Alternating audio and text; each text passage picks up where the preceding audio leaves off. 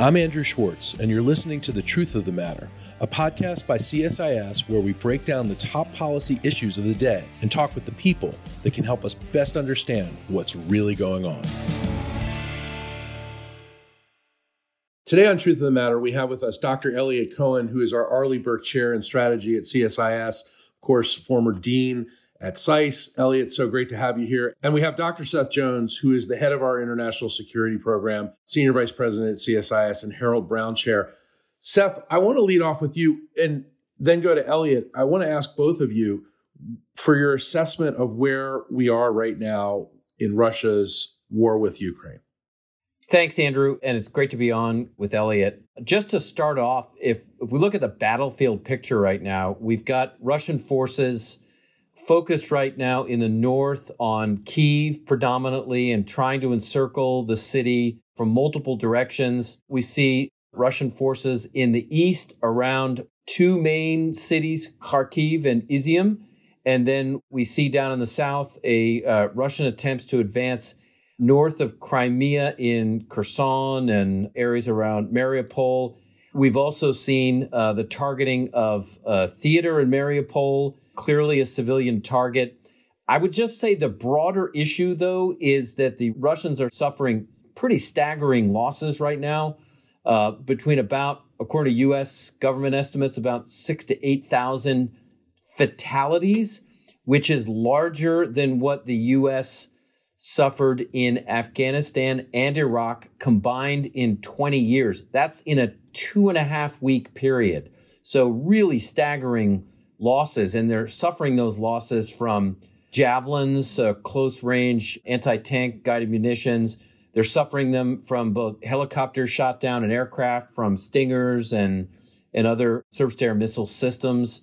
So, really impressive action by the Ukrainians to uh, fight off this Russian invading force. Is it fair to say Russia is getting bogged down? I would absolutely say so. I mean, they are bogged down. They're there's very little movement. Just to build on some of the things that uh, Seth was saying, if you lose uh, 7,000 fatalities, there's a ratio normally of wounded prisoners uh, missing in action. The, the, lowest number factor that you use would be about three. In the case of the United States, it's much higher because we have much better medical care, which means that the, the Russians have probably taken something like 20,000 casualties killed, wounded, missing in action, which means that more than 10% of their force was knocked out of action. That usually, again, just kind of a rule of thumb, renders you combat ineffective or at least severely diminishes your ability to do things. When you add to that the fact that the Russians made re- recently only really marginal gains on the ground, and you look, say, at the Washington Post, had a, just a readout of the, the briefing from the Pentagon today. They don't see Russian reinforcements streaming in. They don't see uh, major resupply. They don't see major reorganization. You know, unless the Russians are being extraordinarily clever in masking this stuff from us, they're really hurting. There's a great piece in the Wall Street Journal today by Yaroslav Trofimov about a battle in just one village, which I'll probably mispronounce, uh, Voznesensk. And it gives you a very vivid sense of the difficulty that this Russian force, not well trained, um, exclusively mechanized, not able to get off the roads, poorly supported with infantry, has against very determined Ukrainian resistance, armed with some pretty good weapons. So I would say at the moment, the Russians are really actually in a very serious world of hurt. Now, And the Ukrainians are also taking losses and so on, but I think it's, you know, there the issue is primarily the humanitarian issue of the, the terrible suffering of the Ukrainian people. Eliot, did, did I, if I understand right, you think it's closer to 20,000 Russians who have been. You know, we, people use the word casualties loosely. Uh huh. So when the Pentagon talks about six to 8,000 casualties, they're talking fatalities. Okay. The, you know, normally, the way, as military historians would think about it, casualties are dead and wounded.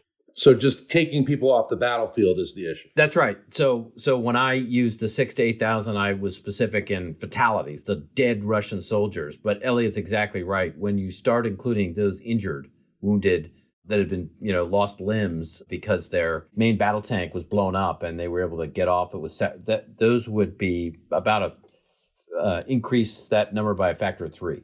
And you know, Wednesday night, Vladimir Putin uh, gave a televised speech in which he seemed angrier than he was even before.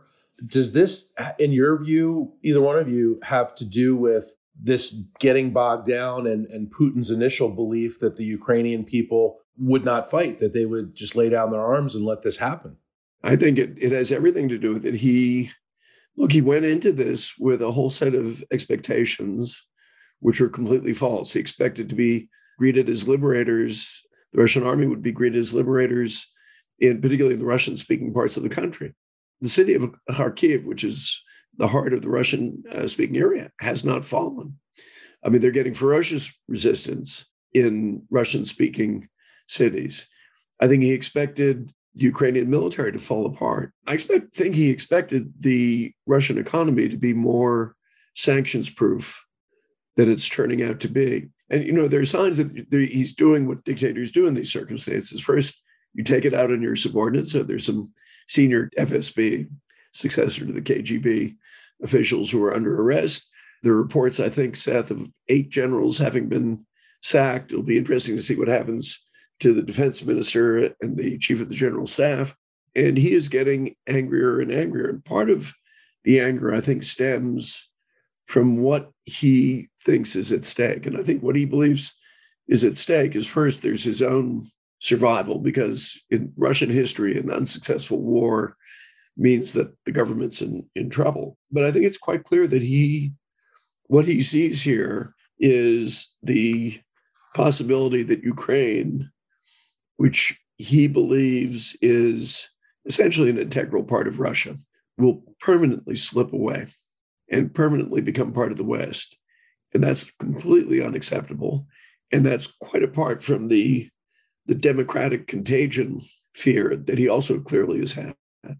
And it must be maddening to him that President Zelensky, this 44 year old former comic, you know, no security background, is being celebrated as a hero everywhere and is still standing despite a whole bunch of attempts to kill him, uh, it must really be driving him around the bend. To to add on to that, Andrew, what it looks like unambiguously is that Vladimir Putin completely overestimated the quality of his military. And it's not just the ground forces. Well, the ground forces didn't fight in Syria. It's been a while since the Chechen war. That was also inside of Russia itself, but overstated the effectiveness of his air forces as well and severely underestimated how the Ukrainians would respond, the quality of the Ukrainian military and Ukrainian local resistance. There's a colossal, a strategic intelligence failure by Vladimir Putin and whoever else in his senior leadership made the final decisions to go in. The other concerning issue, though, is I think the challenges that the Russians are facing and Zelensky's discussions with policymakers across the West now has not just enraged, continues to enrage Vladimir Putin, but I think it's made him more likely to keep fighting. I think he'll be willing, frankly, to consider escalation. If you look at what Russia has suffered already, both with its fatalities and casualties, the economic impact of the sanctions, and then political isolation the Russians are not playing in the most important and widely watched athletic event of the year, which is the FIFA World Cup soccer tournament. They've been excluded from it. You put all that together, I think the alternative of, of a loss in Ukraine would be far too costly for Putin because that means he's done for.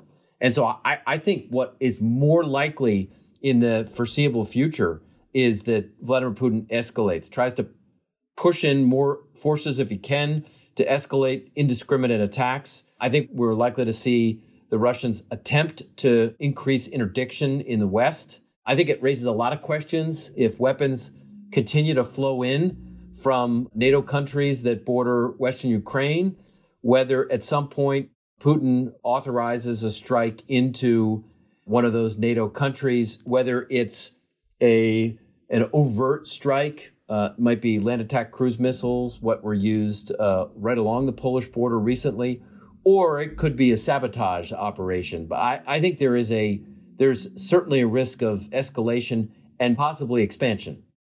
Yeah, I, I guess I would just add to that. I think the escalation will be the kinds of things that Seth has talked about, maybe use of chemical weapons, false flag attacks, and so on. You know, my assessment of the Russian military, and I don't know if Seth and I have slightly different views. I mean, Seth, you'll correct me. I mean, it's a terrible military. You know, they had all the advantages of position and initiative and presumably intelligence. Their air force is terrible, you know, the fact that they weren't able to take down the Ukrainian air defenses.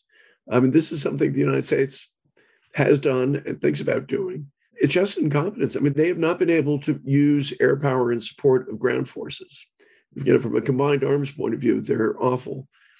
And I think they do not have, plausibly have other resources you know, the fact that they're trying to recruit Syrian mercenaries who, who will be just useless, I think, on the battlefield, or bringing in these Chechen uh, militias and so on, it tells you there are no more forces out there. If they bring in reservists, those reservists are not like the National Guard or the Finnish reserves or the Israeli reserves. These guys don't train. I mean, they haven't they haven't done anything. So I think what he would have to do if he's going to escalate would be, you know, things that are different in kind. So things like those land attack cruise missiles uh, lobbed uh, near the Polish border, maybe over the Polish border next time, chemicals, things like that. I just, I just don't think he has a couple of combined arms armies that he's waiting to send into the fray. I, I just don't think they exist. Seth, would you disagree with that? What I might disagree with a little bit is whether he would still be willing to push in additional forces and to conduct even more of a scorched earth campaign. I, I agree that his forces, air, ground, and even naval, have performed poorly.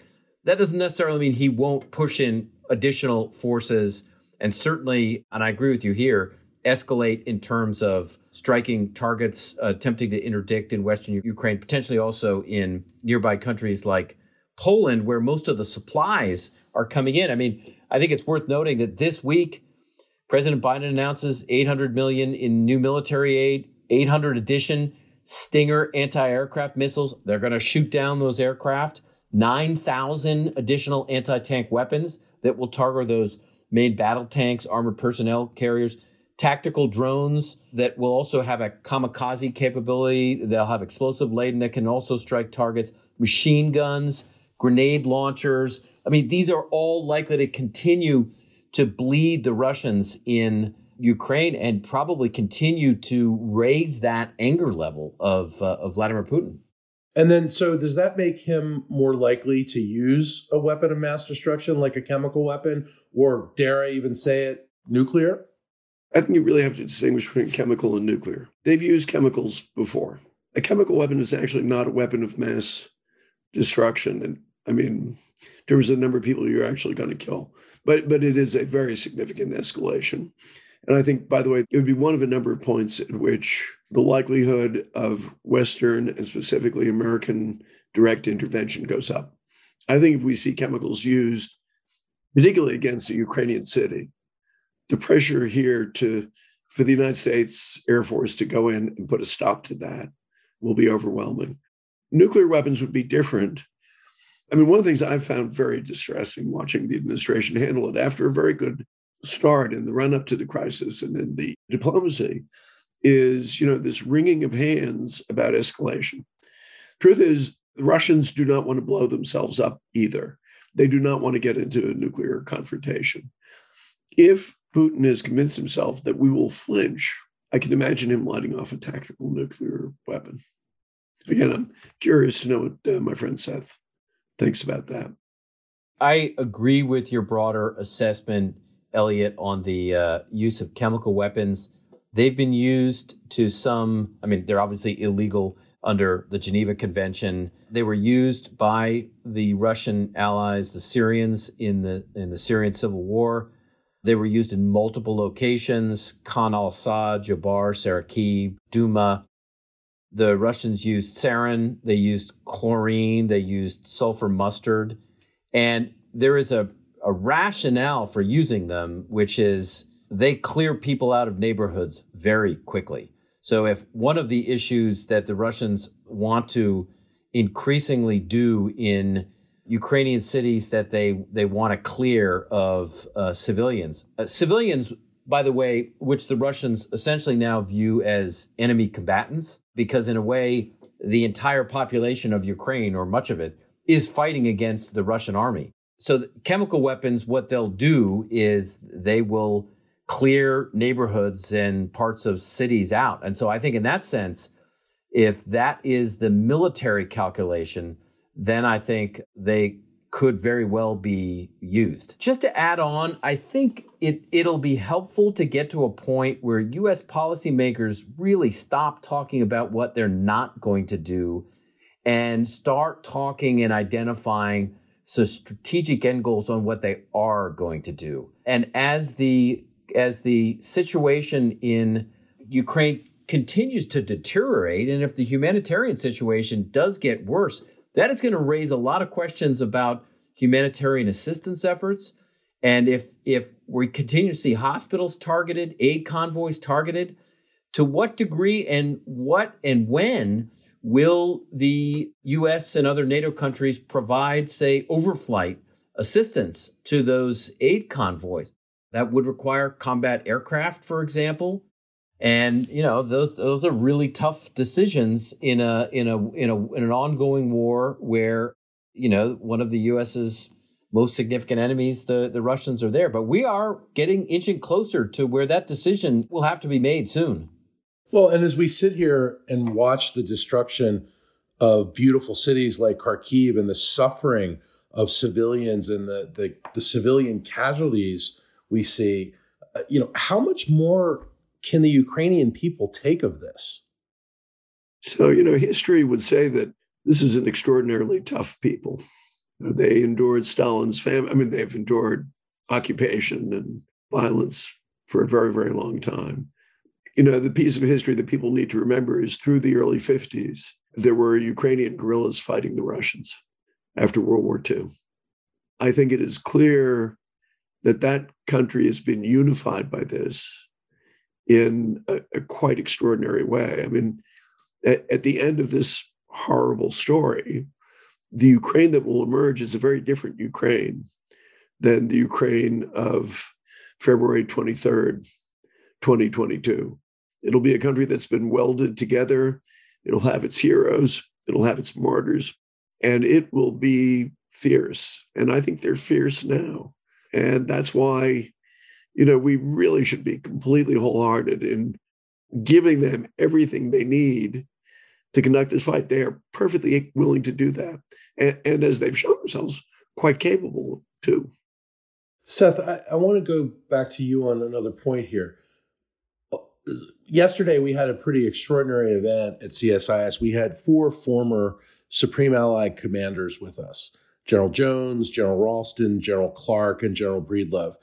And they all suggested very strongly that the United States needs to do more. What more can the United States do, and what more should it do? And Eliot, I want to ask you that question also. I know you've written on it and we've talked about it on this podcast, but what more can we do right now? I mean, for starters, I think it would be extremely helpful to outline what our end state looks like and then what kind of steps, military, diplomatic, and otherwise, we need to get there. It's not clear what the U.S. is actually willing to accept in Ukraine. And at the end of the day, I think it is important to recognize that we have to support the Ukrainians here in uh, any negotiation they have with the Russian government. I certainly think that the uh, uh, U.S. needs to continue to conduct sustained resupply to uh, Ukrainians and to continue to provide the kinds of assistance we're now starting to see that is high tech weapons like anti aircraft missiles, surface to air missiles, anti tank weapons, drones, intelligence, small arms, machine guns, grenade launchers, and then other types of non military material. What's important here is if this is anything like what the Russians have fought in Syria and Chechnya, two of the most recent wars they've been involved in, this has the potential, if they decide, if the Russians continue to decide to, to fight, even if they pull out a chunk of their conventional forces and provide assistance to Russian backed irregulars, is that this has the potential to continue for months, if not years. The Syrian war dragged on about five or six years until the Russians essentially won that one with the Syrian regime. The Chechen war was over a decade. So I think the issue is is sustaining resistance against uh, against a, a really underperforming Russian military. And then I think on the humanitarian side, I do think there needs to be a very serious strategic down to a tactical level discussion on how might the West, including the US, be willing to at least start off by providing overflight access and protection to humanitarian assistance efforts on the ground. Purely humanitarian in nature, what would that entail? Where would those areas be? What would happen if those uh, aircraft, for example, were targeted? But I, I think a serious strategic to tactical level military planning effort needs to go into thinking about what are the costs and benefits. That's what the four Supreme Allied commanders yesterday all supported was actually the use of NATO aircraft to provide humanitarian assistance. And the general argument from all of them was look, at the end of the day, if the Ukrainian government invites outsiders in, it is not Russian airspace. Uh, obviously, we're getting into a delicate situation there, but I think those issues need to be very carefully thought through now. So, what I would say is that there's a, a, material dimension and a policy dimension. So, on the material side, I'm glad we're kicking in an additional $800 million. But my gut tells me that we we're thinking about an order of magnitude too small. That what we should be saying is $10 billion, 20, whatever it takes. We, as long as there's a single Ukrainian fighting, we're going to make sure that they're fully equipped. And uh, you know, we should be doing things like saying, okay, we're going to ramp up production of javelins. We'll pay the money so that those production lines are going 24 hours a day, seven days a week. And it's not just one billion, but you know, there'll be there will be as much coming in as they can possibly process. And I don't have a feeling that that's that we're yet there. I think the second big thing is first, we should stop talking about our fear of escalation. We should top, stop talking about, well, they're not in NATO. And we should begin signaling all everything is on the table for us to do, depending on how the Russians behave. So you really would need a just a massive psychological shift here. And that I think is a, that's going to be a difficult thing for this particular administration to do. And the president boxed himself in a corner a bit with some things he said. The Secretary of Defense has been completely AWOL on this. You do not see him talking about Russian military performance. You don't see him talking about American military power. You don't see him talking about the strength of NATO. I mean, he needs to be a public figure and he needs to be projecting the, the fact, which is actually we have an enormous amount of military strength we can bear, bring to bear should we choose to do so. And it's just, it is shocking to me the extent to which the Secretary of Defense is silent. It was extraordinary. I mean, the other day, Biden appeared with Tony Blinken on one side of him and our former colleague Kath Hicks, who's the deputy secretary, behind him. And, and I thought that was really striking. I think the reality is this administration is in a war right now. Whether you like it or not, the reality is that the United States is directly supporting a country, Ukraine, which is engaged in active combat with one of the United States' most significant adversaries, the Russian Federation. We are a participant indirectly in that war, and it does now risk escalation. And we need to be prepared uh, politically, militarily, economically with whatever happens next. We are in the right on this particular conflict. It was the Russians that invaded a democratic country of Ukraine. We did not start this fight. There is a lot at stake.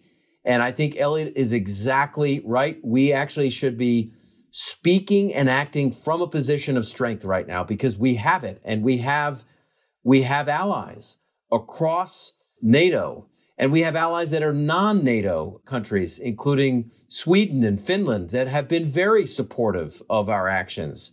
So we need to, to then operate with that strength in mind and stop talking about what we can't do and start to talk about what we can do. It's also, you know, just add one more thing. I completely agree with what Seth said. You know, this is a watershed event. This isn't just a crisis that blew up that you can try to contain or resolve, and then you move on, you move back to your domestic agenda and how you were doing things. This changes things. This is this is marking the end, I believe, of the post-war era. I mean, going forward, we're in a different place. There are things happening, you know, in what's really in some ways the heart of Europe that we never thought we would see again. I, I was reminded by a friend of mine, we did a staff ride to on the, uh, the invasion of Sicily in 1943. And it was Tom Ricks, well known journalist, turned to a, a friend of mine and he said, Do you think we'll ever do anything like this again? We'll ever see this kind of war again? I said, No, no. Well, we're seeing it again. You know, we're seeing an independent country of over 40 million people being slashed to ribbons by a brutal dictator. It's it feels surreal, but it's the world that we're in.